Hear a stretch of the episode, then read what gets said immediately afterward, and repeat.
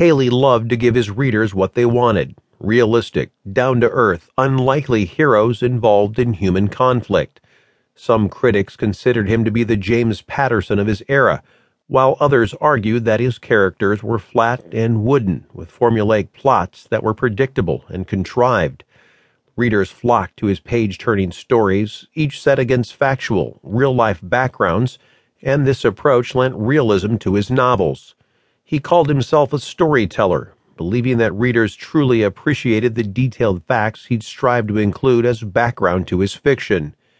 Hailey also turned to real life people for inspiration for his characters, claiming that he didn't invent anyone appearing in his books, preferring to be motivated by the honesty of flawed and interesting people.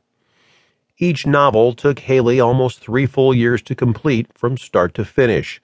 When he came up with an intriguing storyline, he would spend a year deeply researching the subject, desiring that his readers learn facts about the industry about which he was writing.